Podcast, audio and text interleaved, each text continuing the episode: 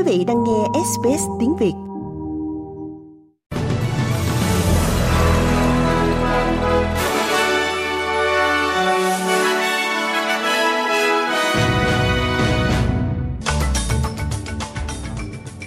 Bản tin thời sự hôm nay sẽ loan những tin chính như sau.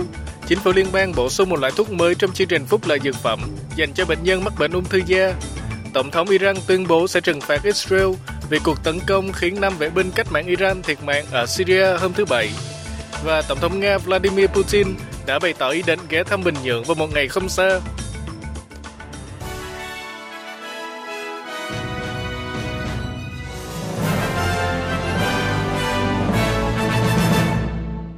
Sau đây là bản tin chi tiết. Chính phủ liên bang đã công bố về việc bổ sung một loại thuốc mới trong chương trình phúc lợi dược phẩm PBS dành cho bệnh nhân mắc bệnh ung thư da. Một loại thuốc có tên là Opdualag là sự kết hợp của các liệu pháp miễn dịch nhằm giúp hệ miễn dịch của một người chống lại bệnh ung thư tế bào hắc tố sẽ được đưa vào danh sách PBS từ ngày 1 tháng 2. Bệnh nhân bị ung thư tế bào hắc tố đã di căn sẽ được hoàn tiền bất kỳ khoản mua thuốc nào cần thiết để điều trị.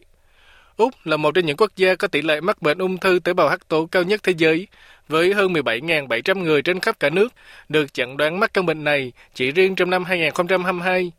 Phó giáo sư lâm sàng Rachel Roberts Thompson thuộc Bệnh viện Queen Elizabeth cho biết đây là một tin vui cho các bệnh nhân.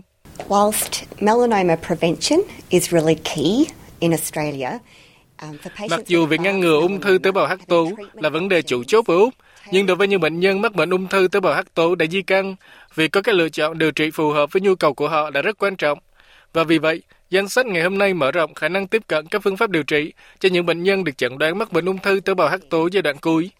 Với vai trò là một bác sĩ lâm sàng đang điều trị cho các bệnh nhân, thông báo này thực sự đáng hoan nghênh. And as a clinician treating patients with melanoma, this announcement is really welcomed. Cũng tin nước Úc, Thủ tướng Anthony Albanese đã triệu tập các đồng nghiệp trong nội các tới Canberra vài tuần trước khi Quốc hội hoạt động trở lại để tìm cách giải quyết các vấn đề kinh tế và chi phí sinh hoạt ngày càng leo thang. Những áp lực hàng ngày mà người Úc phải đối mặt dự kiến sẽ được thảo luận tại cuộc họp ngày thứ Tư, 24 tháng 1. Lạm phát đã đẩy lãi suất tăng cao đáng kể sau đại dịch, trong khi chi phí năng lượng cũng tăng do các yếu tố trong và ngoài nước. Tổng trưởng Y tế Mark Butler cho biết, mặc dù chính phủ đã thực hiện nhiều biện pháp trong năm 2023 nhằm giúp giảm bớt áp lực về chi phí sinh hoạt, nhưng mọi người đều hiểu rằng cần phải làm nhiều việc hơn nữa. Toàn bộ nội các sẽ nhóm họp vào thứ Tư để nghe Thủ tướng phát biểu và thảo luận về kế hoạch của chúng tôi cho năm 2024. Như tôi đã nói, chúng tôi đã làm rất nhiều việc vào năm ngoái, bao gồm 23 tỷ đô la hỗ trợ chi phí sinh hoạt cho một số hộ gia đình.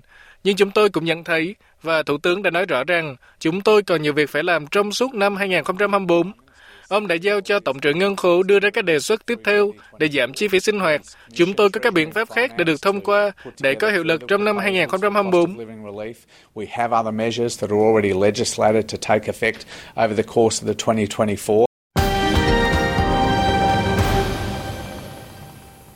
Đến với tin quốc tế, truyền thông nhà nước Iran đưa tin Tổng thống Ebrahim Raisi đã tuyên bố sẽ trừng phạt Israel vì cuộc tấn công khiến năm vệ binh cách mạng Iran thiệt mạng ở Syria hôm thứ Bảy. Trong một thông cáo được người dẫn chương trình truyền hình nhà nước Iran đọc, ông Raisi nói rằng tội ác của Israel sẽ không bị bỏ qua. The continuation of such terrorist and criminal acts show the increasing Việc tiếp tục các hành động khủng bố và tội phạm như vậy cho thấy sự thất bại ngày càng tăng của chế độ Do Thái bất hợp pháp trong việc đạt được các mục tiêu xấu xa cùng mức độ tuyệt vọng của họ đối với các chiến binh của mặt trận kháng chiến và Cộng hòa Hồi giáo Iran sẽ không bỏ qua những tội ác này.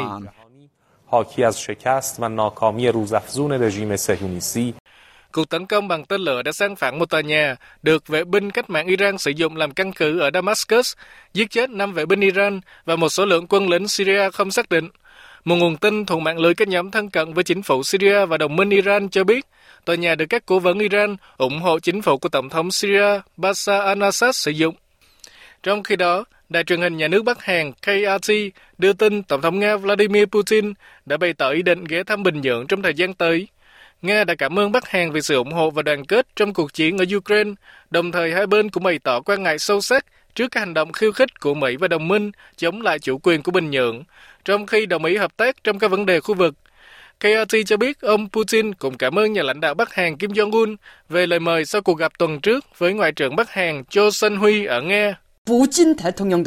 President Putin expressed deep thanks. Tổng thống Putin bày tỏ sự cảm ơn sâu sắc một lần nữa vì lời mời đến thăm Bình Nhưỡng vào thời điểm thuận tiện của Chủ tịch Kim Jong-un và bày tỏ sự sẵn sàng ghé thăm Cộng hòa Dân chủ Nhân dân Triều Tiên vào một ngày không xa. Republic of Korea at an early date.